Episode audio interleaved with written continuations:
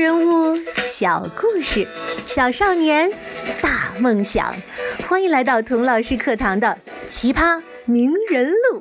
你好，我是童老师。上集说到，达尔在《查理和巧克力工厂》这个故事里，借王卡先生这个角色，好好批评了那些做商业间谍的人。为了彻底打败间谍。旺克先生不远万里去到隆巴国，请出了乌巴隆巴人，把工厂里的工人全都替换掉了。可是，在现实生活中，达尔自己却曾经做过间谍。哎，他怎么会去干自己都瞧不起的勾当呢？他做的是什么样的间谍？偷了什么样的情报呢？在讲达尔是怎么样当上间谍之前呢，让我们先回到他高中毕业的那年。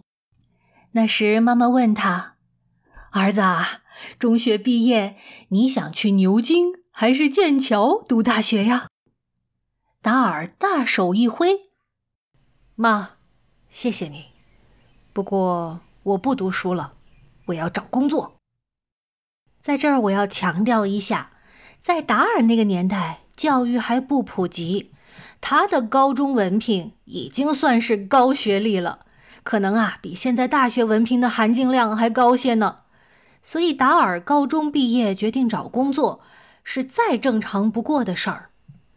不过，他为什么决定放弃上大学继续深造的机会呢？是达尔怕自己成绩不好，考不上牛津、剑桥吗？不是，别忘了，他后来在雷普顿公学可吃香了，是两个校队的队长呢。牛津、剑桥啊，最喜欢他这样体育好的学生了。那是他家没有钱，他像善良的查理一样，想早点工作，帮妈妈分担生活的重担吗？也不是，达尔爸爸呀，给他们留下了足够的家产。妈妈呢，也专门给他准备好了上大学的学费。那他为什么这么着急的要去找工作呢？因为他呀，想寻找诗和远方。哎哎，你别笑，这还真不是我编了煽情的。别人找工作，也许是为了赚钱、买房、买车，赢得社会地位。而达尔找工作，就是为了去远方探险，去非洲，去中国，甚至去龙巴国，反正啊，越远越好。你肯定还是不相信？哎，童老师，想去非洲、去中国旅游，买张机票飞过去，玩上个十天半月不就行了吗？不耽误他上大学呀。你要知道。那是上个世纪的三十年代，那时候还没有民用飞机呢。想去稍微远一点的地方，只能坐船走水路。从英国坐船到非洲要两个礼拜，到中国呢大概要一个半月。这还是运气好，没有碰到风暴或者海盗的情况。非洲、亚洲，这些都是如诗如幻的远方。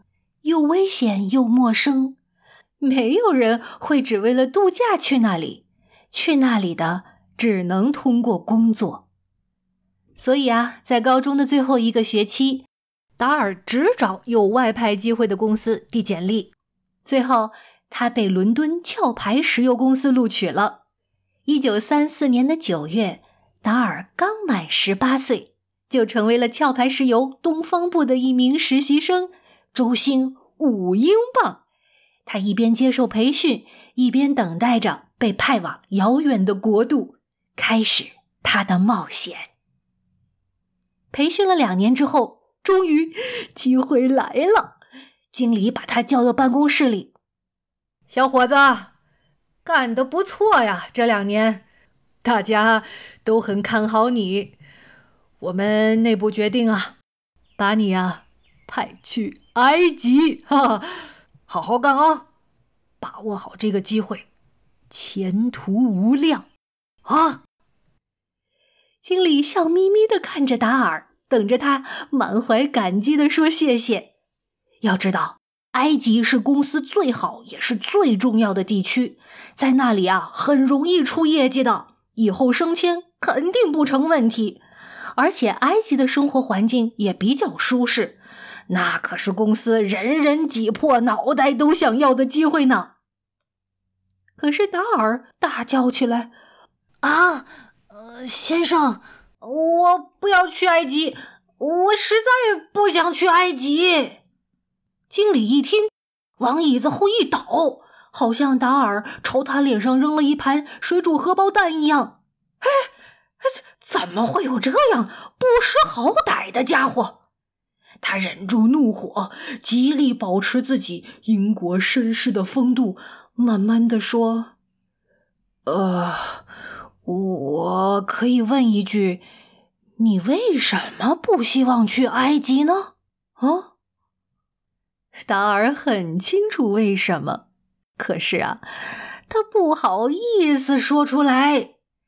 他之所以加入壳牌石油，不是对石油开发感兴趣，也不是为了在公司往上爬当经理进董事会，他呀，就是为了有机会。到世界有意思的角落去探险，在他的脑海里，什么才算得上是有意思的角落呢？嗯，那个地方一定要有银色的沙滩、摇摆的椰子树，或者长满奇花异卉的丛林，或者狮子、大象、长颈鹿漫步的草原。而埃及是个沙漠国家。光秃秃的，到处都是沙子，除了沙子就是坟墓和古迹。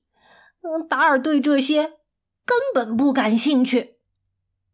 可是这些理由，嗯，他说不出口啊。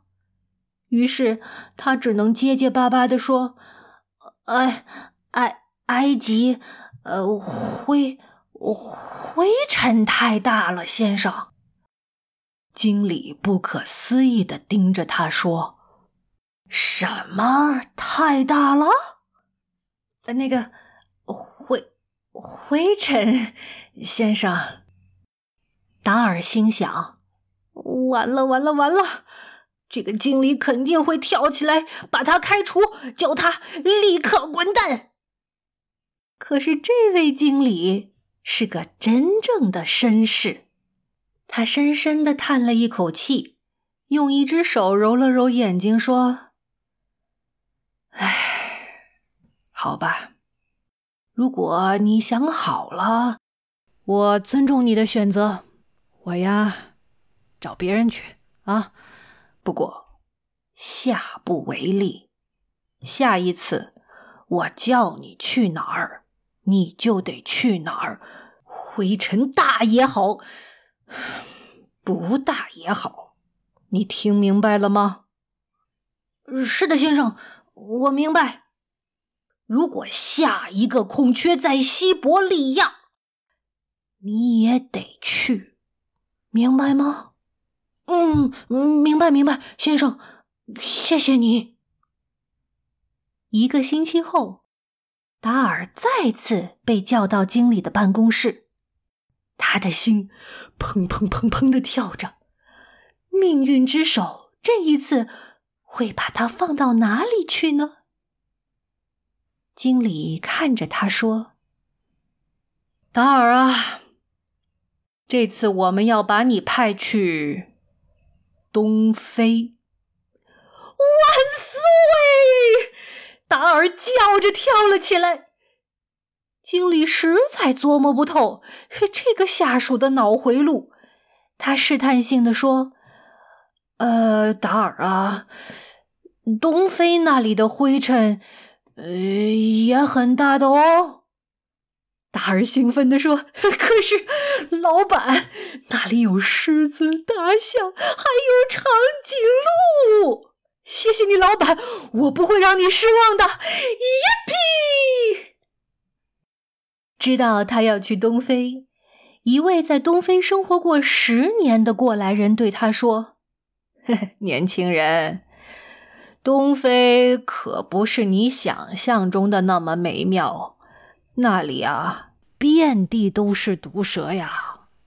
我并没有太夸张，我也不需要骗你，我就是想告诉你，真正的东非是什么样子的。要是你被黑眼镜蛇咬了一口，一个小时内，你就会痛苦的扭动抽搐，口吐白沫而死。上帝也救不了你呀！达尔听了，脸蛋红红的，泛着光。真的吗？哎呦，我都等不及了！听到这儿，我真的太佩服达尔了。